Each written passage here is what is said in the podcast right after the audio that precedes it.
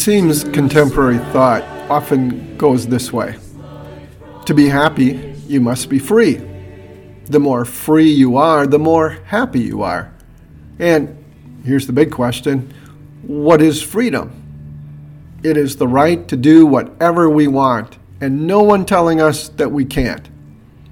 Freedom, and therefore happiness, is every morning you get to wake up and decide who you're going to be and what you're going to do. And nobody, nobody tells you. But there's a problem with that line of thinking. It was illustrated in a TED Talk a few years ago. The speaker put up a picture of two fish in a fishbowl, and then he said, "The truth of the matter is that if you shatter the fishbowl so that everything is possible, I can be whatever I want and do whatever I want, you don't have freedom, you have dead fish." Everybody needs a fishbowl. The absence of some metaphorical fishbowl is a recipe for misery and ultimately disaster. In our study of Exodus, we have arrived at the foot of Mount Sinai. And here we see that Israel's freedom from slavery in Egypt didn't mean that they could now be whatever they wanted to be and do whatever they wanted to do. God makes that clear with the giving of the Ten Commandments. At Mount Sinai, the Israelites would learn that they had also been freed for, not, not just freed from something, namely slavery in Egypt, but for something. They had been freed to live faithfully as the Lord's treasured people. What does this freedom look like? It looks like the Ten Commandments. In this episode of God's Word, Our Great Heritage, we'll see, first of all, the Lord has done the same for us. He has not only set us free from sin and death, but has also set us free for living as His treasure, treasured possession. He has set us free for serving Him and our neighbor. The commands given to Moses thirty-five hundred years ago speak to our lives today and provide us an unfailing compass through life. And second, as we look at these Ten Commandments, we'll be led to rejoice in the love of a Savior who kept these commandments in our place because we fail to do so. And then He paid the penalty for our disobedience at His cross. Let's begin with prayer. Your law, O God, is good and wise, and sets your will before our eyes, shows us the way of righteousness, and dooms to death when we transgress. The law is good, but since the fall, its holiness condemns us all.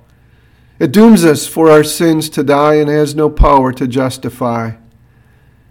To you, Lord, we for refuge flee, who from the curse can set us free, and humbly worship at your throne, saved by your grace through faith alone. Amen. We begin at verse ten of chapter nineteen. And the Lord said to Moses, "Go to the people and consecrate them today and tomorrow. Have them wash their clothes and be ready by the third day, because on that day the Lord will come down on Mount Sinai in the sight of all the people. Put limits for the people around the mountain and tell them, 'Be careful that you do not approach the mountain or touch the foot of it. Whoever touches the mountain is to be put to death. They are to be stoned or shot with arrows. Not a hand is to be laid on them.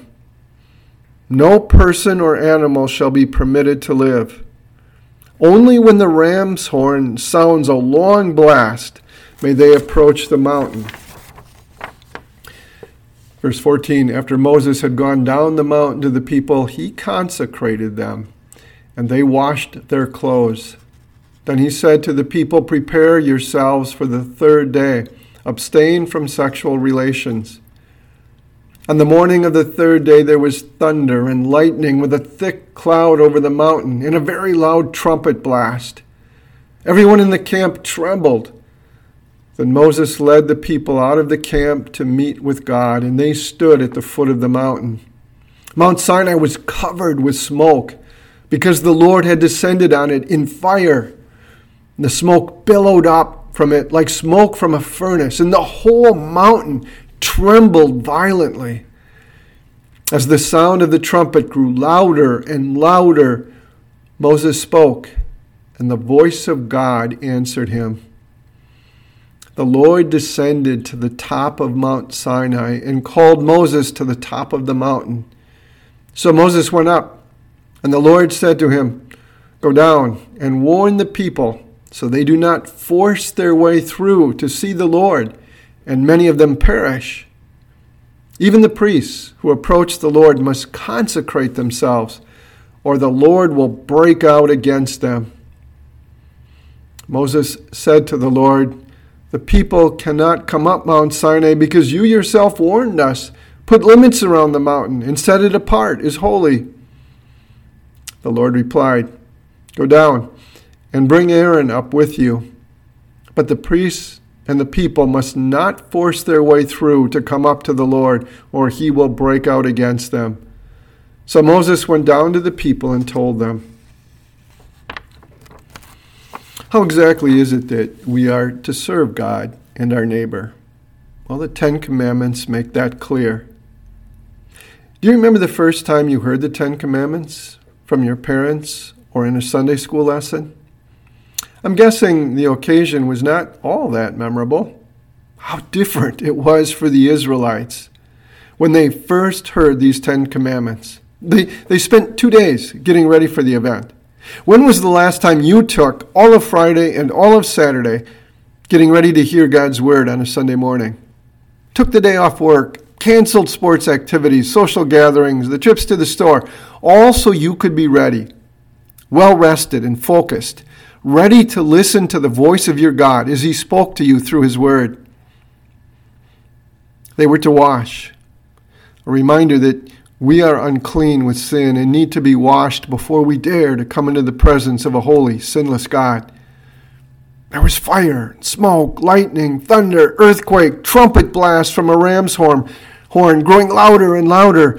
Imagine what it was like to be at the foot of that mountain. And anyone who dared to touch the mountain, who thought that this was something to toy with, was put to death, shot with arrows.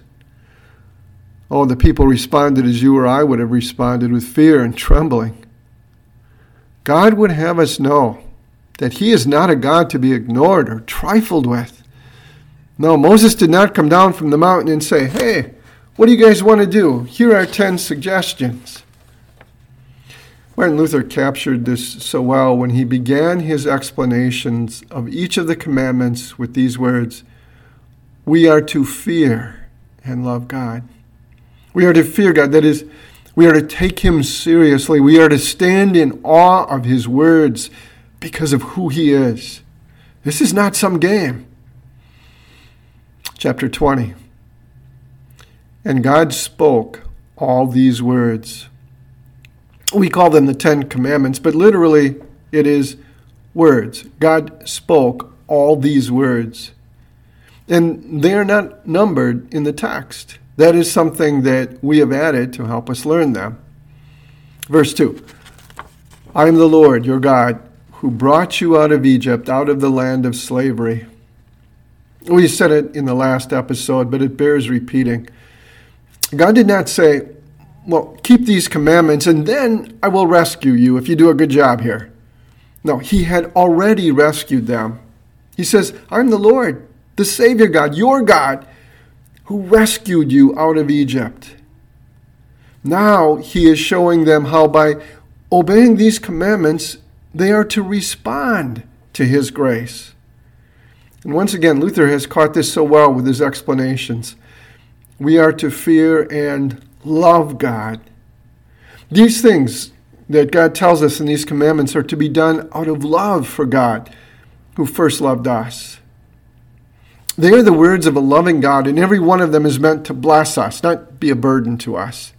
They are not meant to make our life miserable, any more than a parent's rule not to put your hand on the hot stove or play in the street is meant to make their child's life difficult. No, to ignore what God says about honoring our parents, or what He says about marriage and human sexuality, or any of these commands, is like breaking the fishbowl, to use our opening illustration. This is what the hymn writer had in mind in the verses we used in our opening prayer. The law of God is good and wise. God is saying, do these things because I love you. And by doing them, you show that you love me. So with that under our belts, let's hear the ten words. Verse three. You shall have no other gods before me. Verses four to six. You shall not make for yourself an image in the form of anything in heaven above or on the earth beneath or in the waters below. You shall not bow down to them or worship them, for I, the Lord, your God, am a jealous God, punishing the children for the sin of the parents to the third and fourth generation of those who hate me, but showing love to a thousand generations of those who love me and keep my commandments. Some make verses four to six the second commandment, but I prefer to follow Augustine's numbering and take those verses as a further explanation of the first commandment. But finally, your commandments are not numbered in the Hebrew text, so we're free to disagree on the numbering. You shall have no other gods. I, the Lord your God, am a jealous God. We have a similar agreement in marriage, don't we? I will give myself to you, my dear spouse, but there's one thing that I demand, and that is that you give yourself exclusively to me.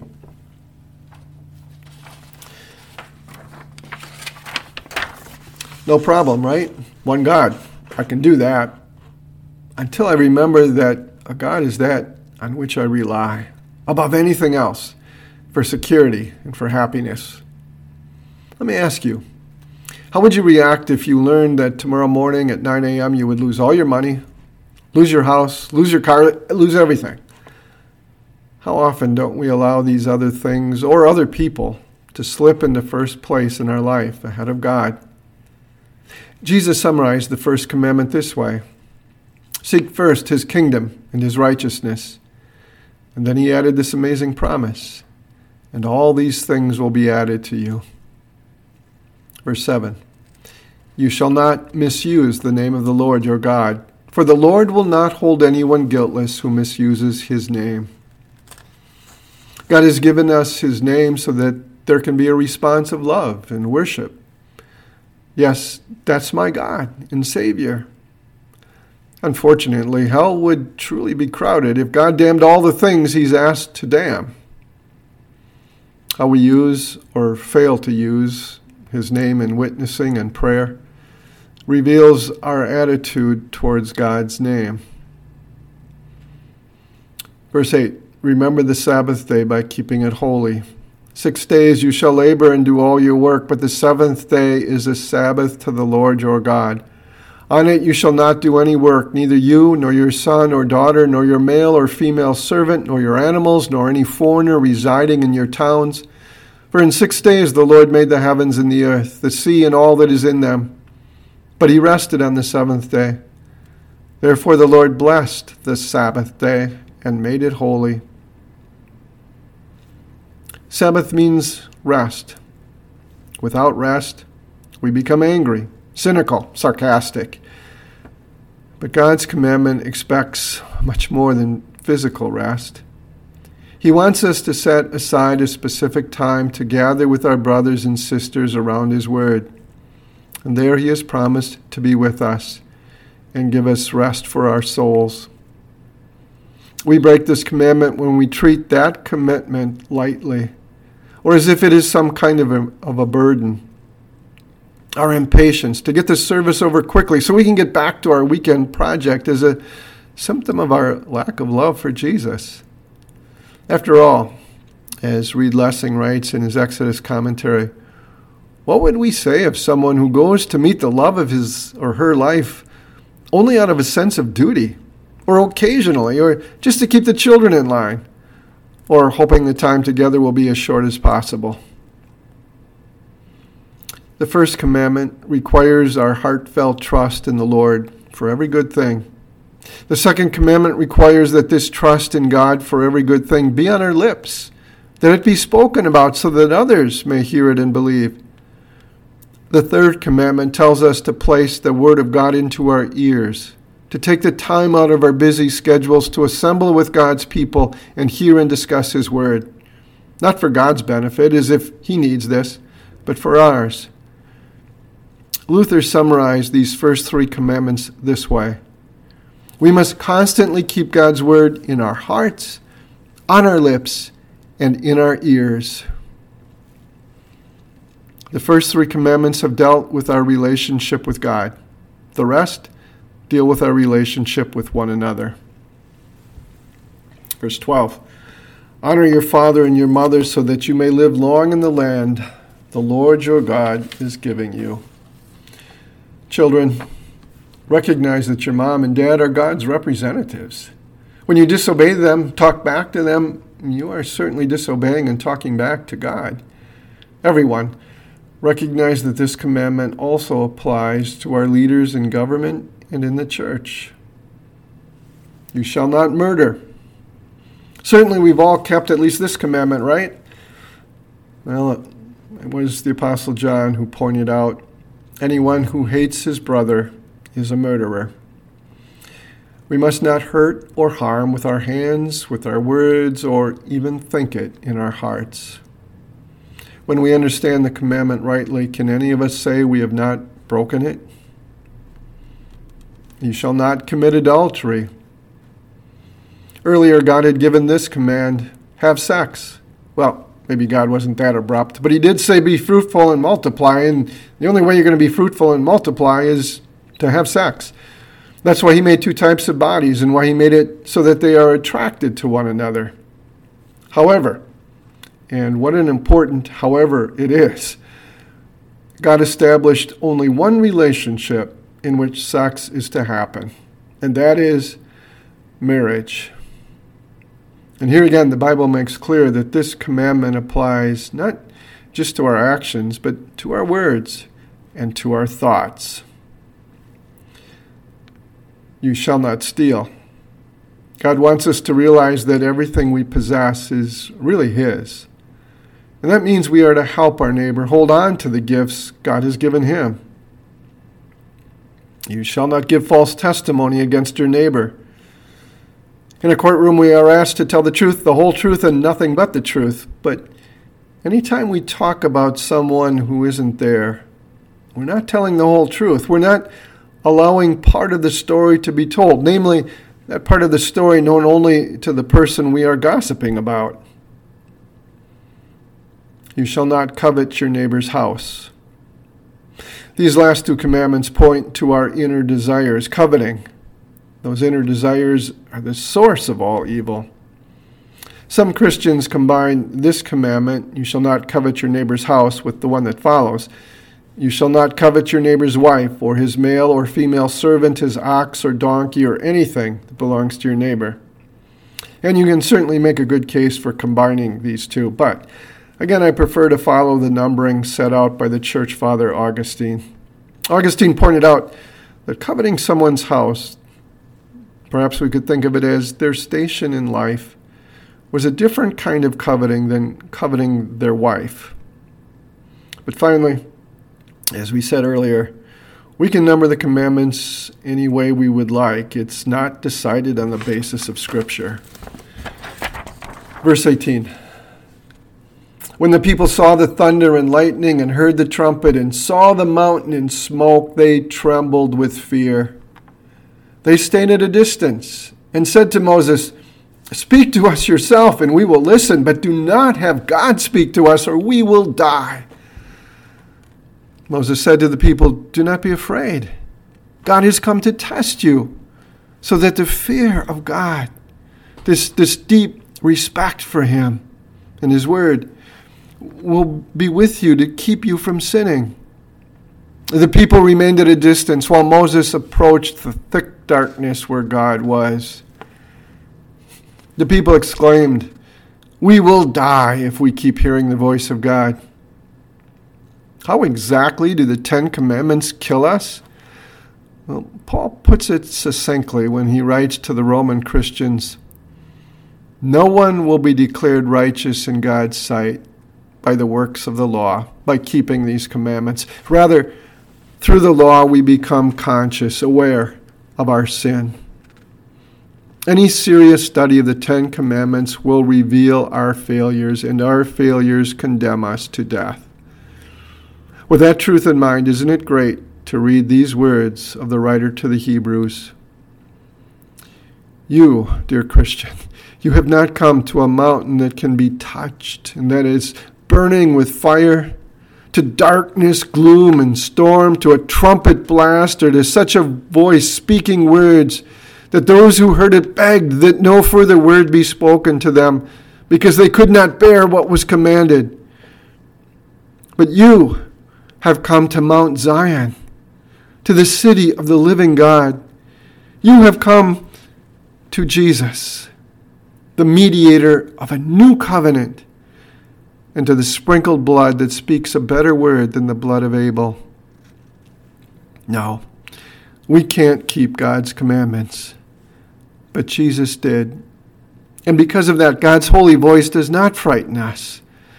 It invites us to come closer to Him, to be washed clean in the blood of Jesus. He has made us His treasured possession. Moses agreed to serve as the people's representative, their mediator, and go up on the mountain where God was. The rest of the laws will be spoken to Moses privately on Mount Sinai. That's next time. Until then, the grace of our Lord Jesus Christ and the love of God and the fellowship of the Holy Spirit be with you all.